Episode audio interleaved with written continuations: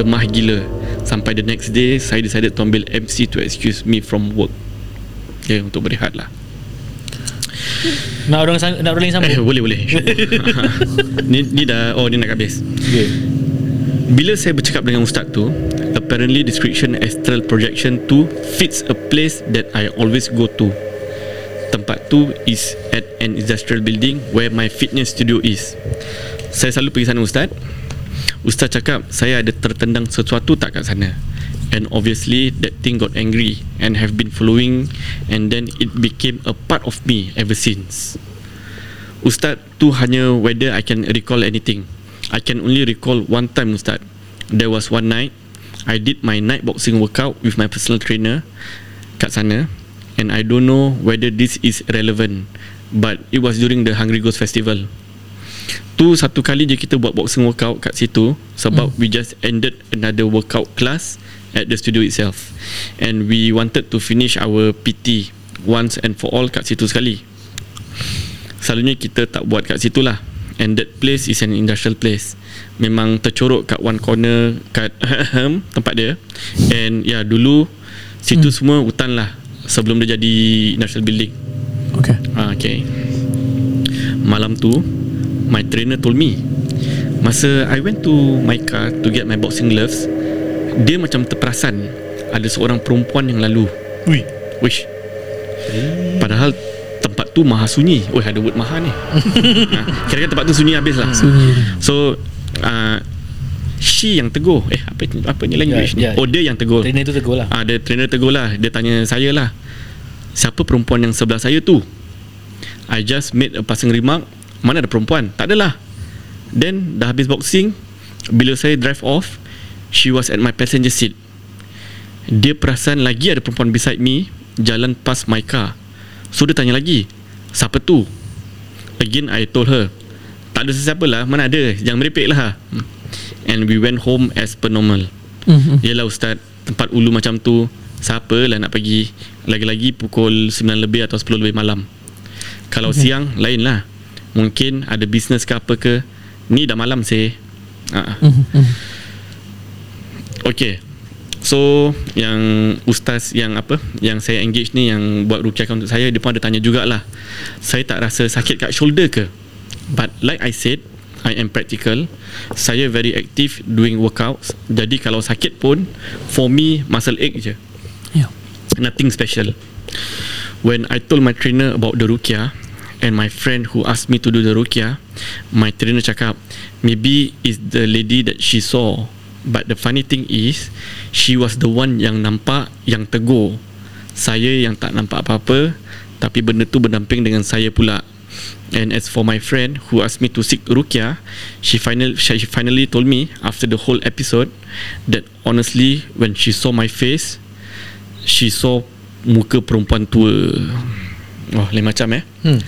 She said It is not my face that she saw.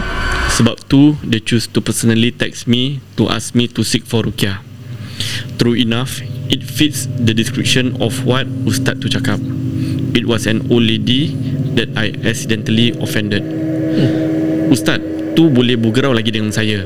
Katanya kau ni pun Dia anak beranak Agaknya tengah makan berani kat situ. Yang kau pergi sepak dia tu apa hal Ada.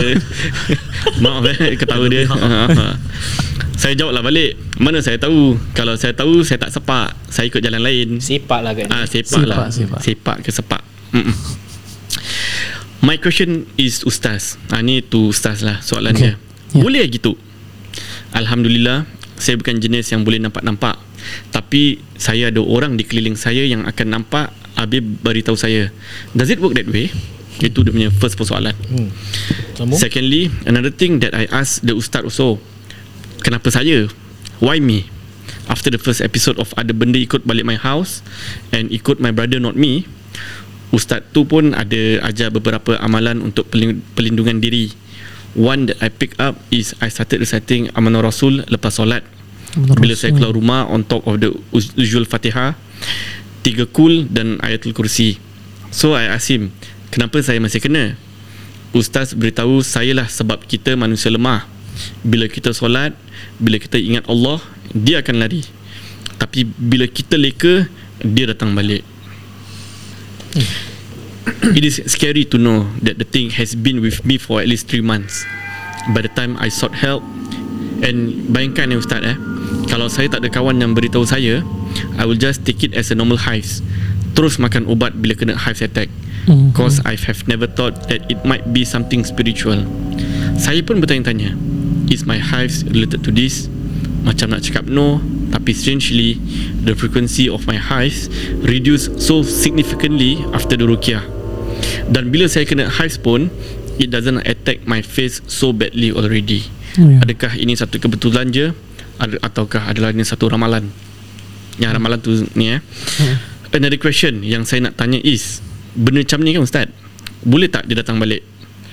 I don't like the idea of anything dominating my body without me even knowing that they are there.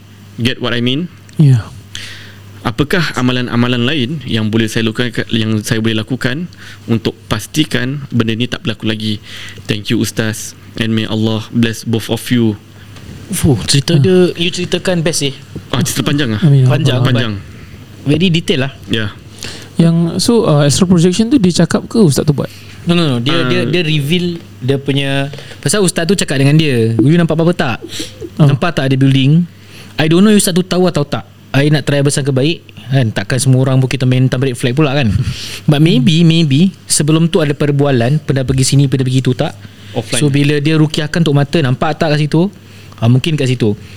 Tu sangka baik eh. Nombor dua kalau sangka tak baik macam mana ustaz tu tahu? Itu Hmm. jadi masalah lah. Hmm. hmm, hmm. Hmm.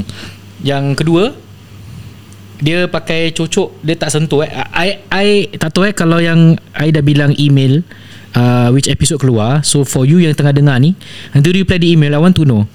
Dia sentuh tangan you atau tak? Tapi based on cerita dia tak sentuh kan? Ah, based on cerita dia rasa sentuh. Dia rasa Tapi sentuh. Mata dia tengah tutup. Mata tutup. Tapi after the whole uh, so-called ruqyah session finish, Hmm. Ustaz tu claim Tadi rasa sakit kan You can ask your mother and your Dia brother tak sentuh pun Dia lah. tak sentuh langsung ah, Tu yang orang terstun lah Okay Hmm.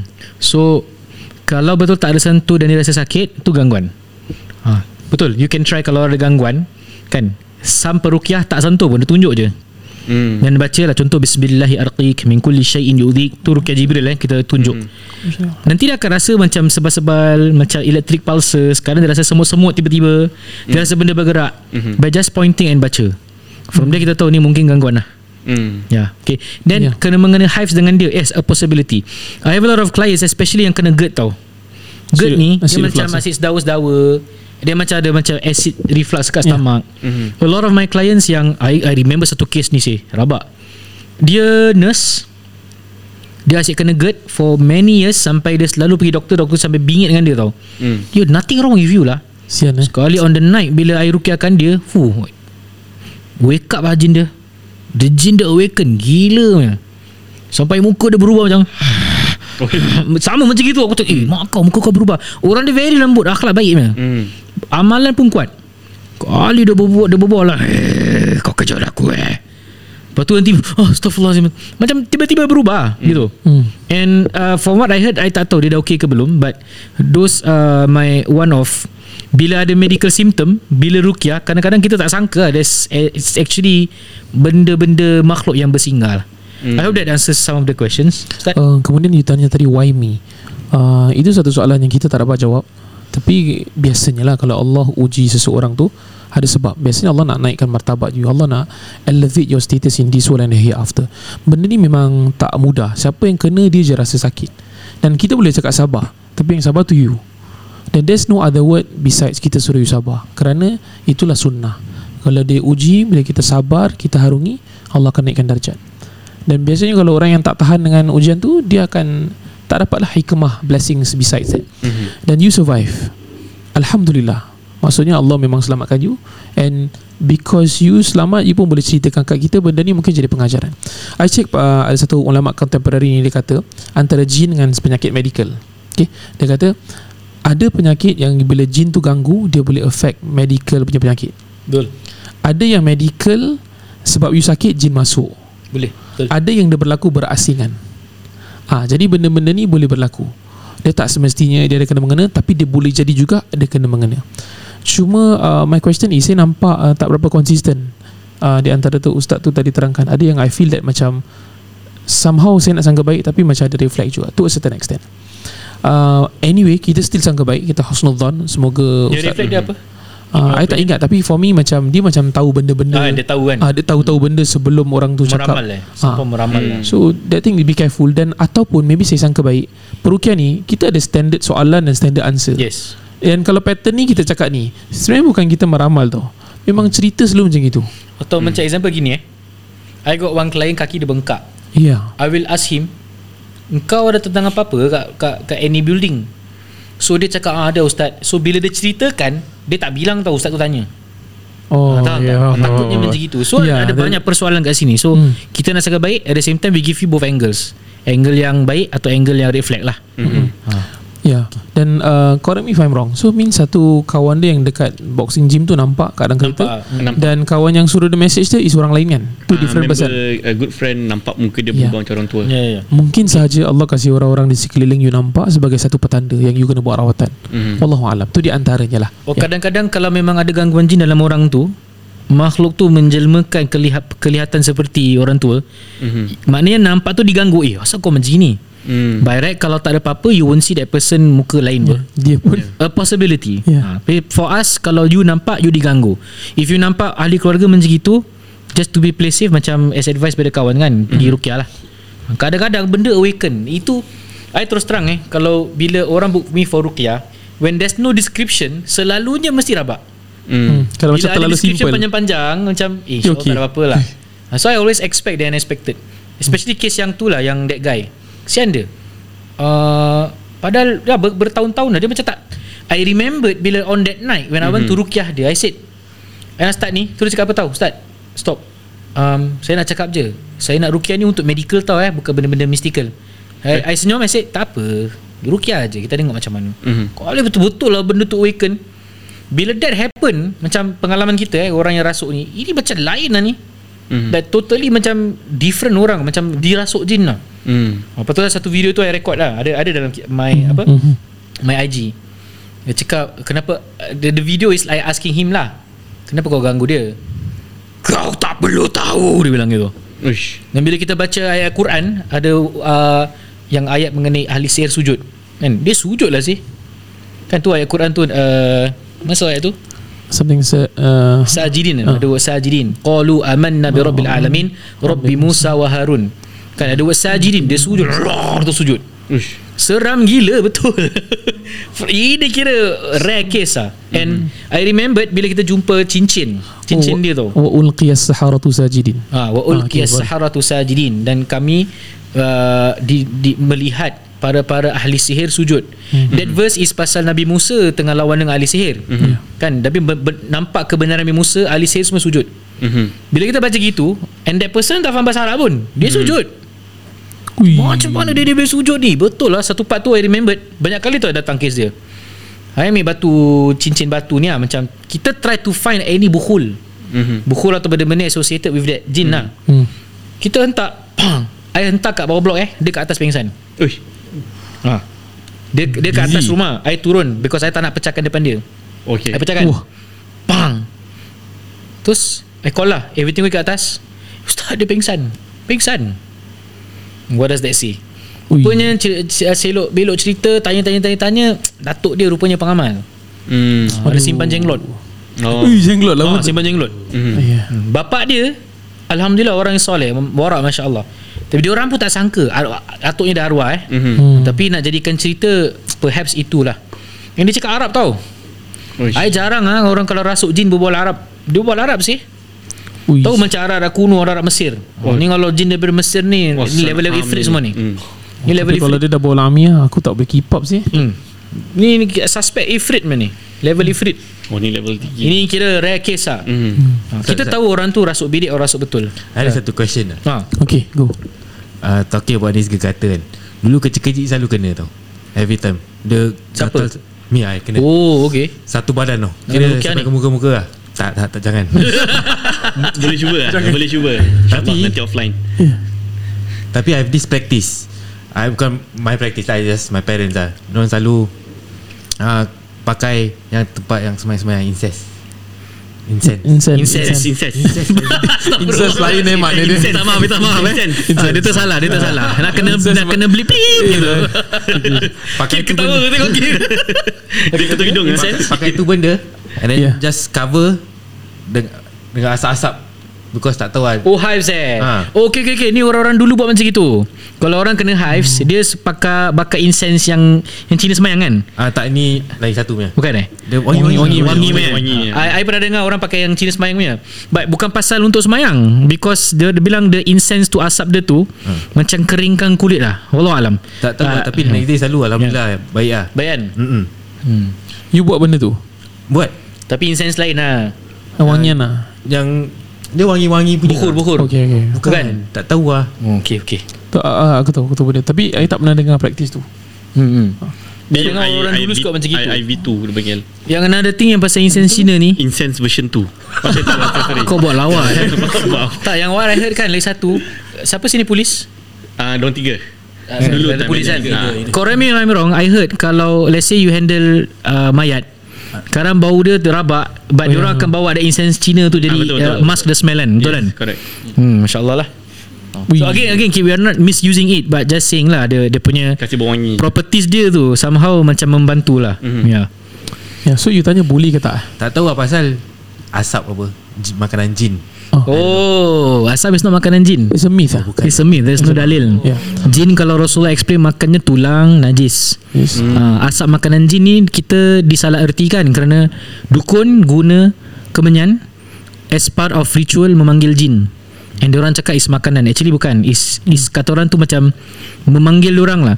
So jin ni akan prefer Specific punya bauan tau. Especially kemenyan. That's why dalam Seni wayang Dia ada kemenyan putih Dengan kemenyan kuning. And the kemenyan putih atau kuning tu Kalau bakar asap dia tu Keluar warna kuning Atau warna putih lah. Ah, So it's part of the Permintaan daripada John lah. Kemudian Jin eh. Jin, jin, jin. Kau John. Aku dah fikir siapa sih John. Uh, Kemudian kalau dari segi sunnahnya kita faham Kalau makanan ni uh, Jangan terdedah Dan terdedah ni makan terdedah ni syaitan akan makan. So bila let's say ada makanan Maka tutuplah tu dengan tudung saji. Tutup, tutup, tutup dan sebagainya. Sama. Jadi actually Any makanan yang terbiar Ataupun sisa-sisa Contoh you tak buang sampah Di tempat kotoran Jin akan makan. Na'udzubillah min dzalik. Dan dikatakan jin yang makan ni Jin yang bukan Islam. Ha, Dikatakan dalam kitab-kitab lah. So di antara sunnah Tutup semua makanan. Never leave it open. Sama juga kalau air minuman yang Air You dah biarkan lama sangat Jangan minum Di antaranya. Ha, Bukan sahaja syaitan Dan kita takut Benda hinggap lah Dengan sebagainya. So just be very careful. Itu di antaranya. Ustaz sorry Kalau yang uh, berapa, berapa lama tu lama? Uh, Time frame ni Kalau di antara cepat Kita tak cakap lama eh. Kalau cepat tu Bila ada di depan kita minum. Kalau let's say kita rasa Kita dah tinggalkan Kita dah berbual Terbiar macam tu Maka tutup. Ada yang pendapat kata semalaman. Kalau tinggalkan overnight Jangan Tapi kalau saya personally Kalau saya tinggalkan air tu one hour Saya dah tak minum Ah. Kalau you nak tinggalkan Tutup lah Itu di antaranya Sudah ada hadis Just tu. to be safe Ada yeah. hadis yes Yeah. Okay para pendengar Kisah Dukit Haji Dah satu jam lebih Tapi kita ada lagi satu Kongsi kisah Ya. Mesti korang suka kan Ada Ini episod special lama lah Dengan Ini 50 special lah edition. Ni cerita pendek uh, Ni cerita dia pasal Old Police Academy Over Ya. to you Pian Okay, saya akan start. Assalamualaikum Ustaz dan pendengar KRSG. Waalaikumsalam Masya Allah, tabarakallah. Nama Ana. Abang J Abang J Yeah. Kemarin Ana sedang mendengar episod 229 cerita tentang polis. Ana enlist year 2005. Squad intake. Eh tak boleh lah Ah, tak payah. Ai. One Cut old PA Ana kena Alpha Koi Dia punya koi Subhanallah Ustaz. Haunted house lagi cantik. Cerita dia macam gini Ustaz. Kita okay. kalau nak pergi toilet After light off Nak kena body system. Ustaz tahu je lah Member kalau dah tidur Kita boleh panggil tukang mandi jenazah Mandikan dorang. Ada sekali tu Ana nak buang air kecil Jam 3 gitu Ana pun go je lah Sorang-sorang. Yeah Lepas dah buang hajat Ana terdengar Ada seperti orang mandi Ana step berani Gila check. Ana pun check lah sekali Nampak badi Ana tengah mandi. Ana pun cakap Apa ya gila bagi buta dia mandi? Sorry Terfikir dulu dekat dia okay, ah. Yeah Yeah Dia pun pusing ke Ana Dia senyum je. Dan dia sambung mandi. Ui. Ana malas nak layan. Pun balik bang Sekali nampak Ana nampak member Ana tengah tidur lah ustaz Eh, siapa yang mandi tu? Dan Siapa yang tengah mandi tadi Yang Ana tegur tadi Tu je for now ustaz Oh.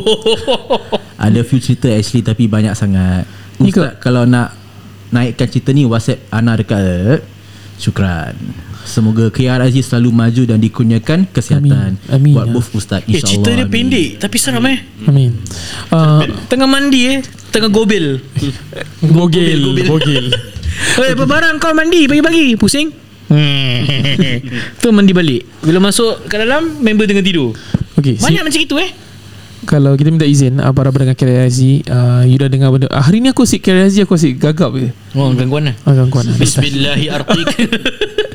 Okay uh, So kita sekarang nak rukiakan bib tea tak lah tak tak, tak.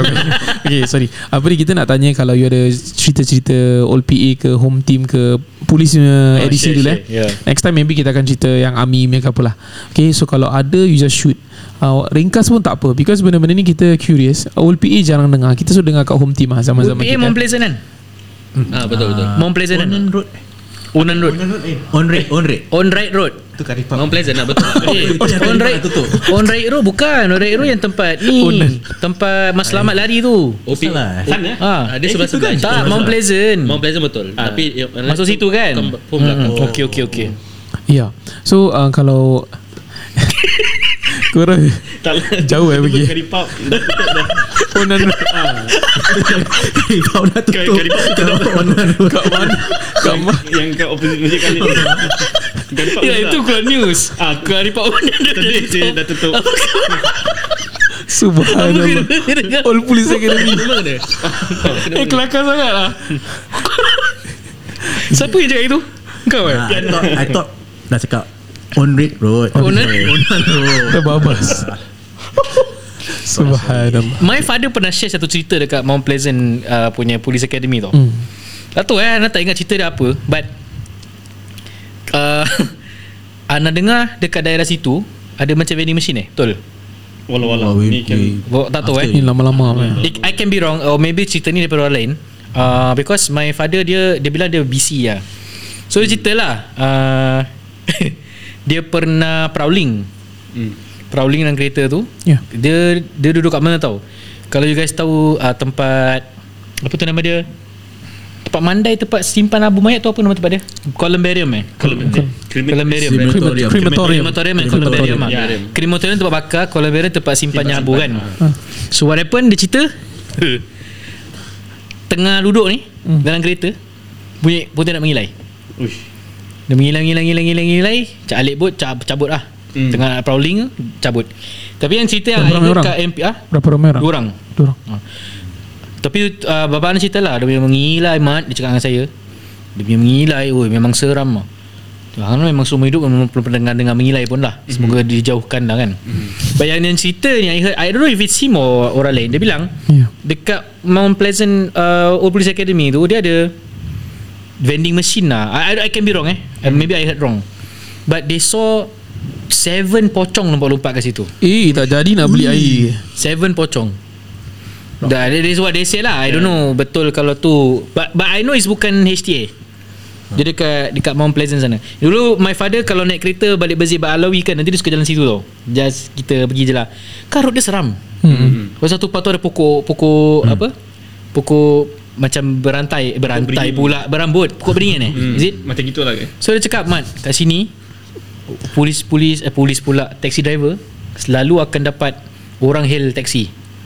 Which is a Jelmaan macam Mbak Kunti. Macam Pontianak gitu lah So those are the stories When I heard uh, What my father told me lah Ya yeah. Nak fast one tak Satu kat Kasih lah Kasih lah kasih lah, kasih. lah. Kasih, tiga jam satu terus lah Marah This one Tiga jam terus. yeah. Tak lah main tu tau Okay this one very fast one uh, Kena to me lah Dekat HTA Home team. uh, uh, Home team Echo ke Foxtrot uh, Charlie Oh you Charlie Charlie. Charlie So Cik aku step Ah. faham je. Ni biasalah eh Standard first night baru masuk Tak boleh tidur Hmm. Okay So sama juga orang cakap Kalau nak pergi toilet Ya uh, Ajak kawan lah So Body ya body So first day macam Ah tak percaya ni semua. Repeat. So bangun pukul 3 Kau standard relax. So lagi toilet Normal lah. Tengah duduk pasal kita Baru first day tak boleh tidur. So I thought like I want to unpack my stuff lah. So dah duduk Tiba-tiba dengar orang bisik kat telinga. Hai awak. Ui. Terus aku pusing. Ah. Ah, tak apa, tak jadi lah tidur balik. Fast one lah, fast one. Hai awak serius lah? Yeah, then I kena first night. After that, no matter what, bro bangun bro. bangun ikut aku, ikut aku, ikut aku, ikut aku dah. Ah ni mungkin minta kena rukiah ni Alfian ni. Ya Alah, first time. Tak pernah Aku dah tak pernah rukiah eh? Belum belum. Tapi kan All the sponsors yang kisah Rukiah Aziz Semua dirukiahkan Complimentary Alhamdulillah. Ustaz. boleh insyaallah. Tapi kita Kita rekod Jadi kalau ada keserupan You akan nampak bib T Tapi why eh? Why tempat-tempat like army eh, CD Polis Mesti ada gangguan.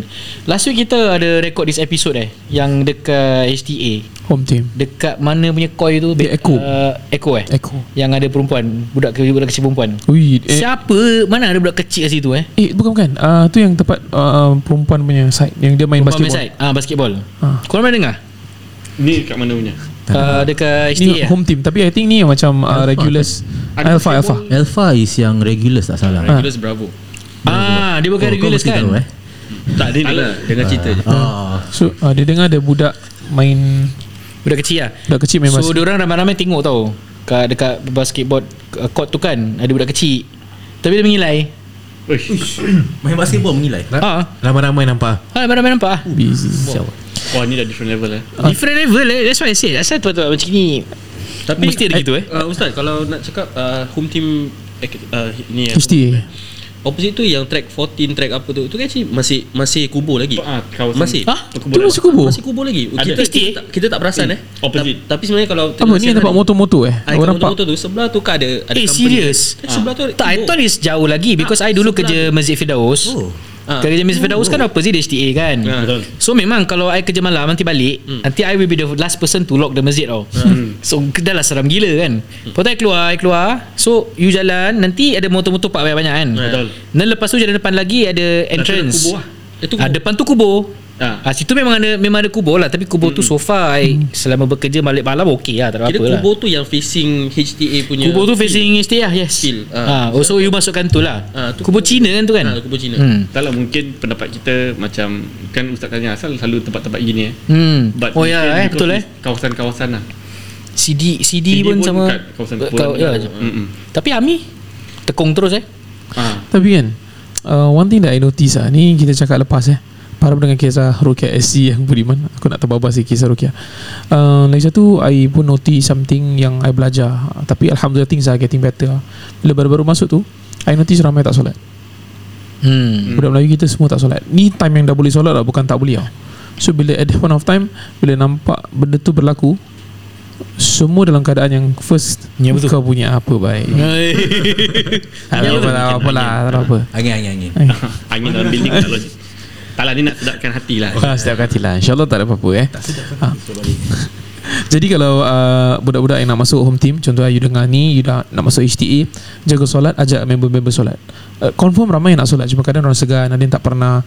So you dakwah-dakwah lah. Tapi kau jangan buat khutbah kat situ pula.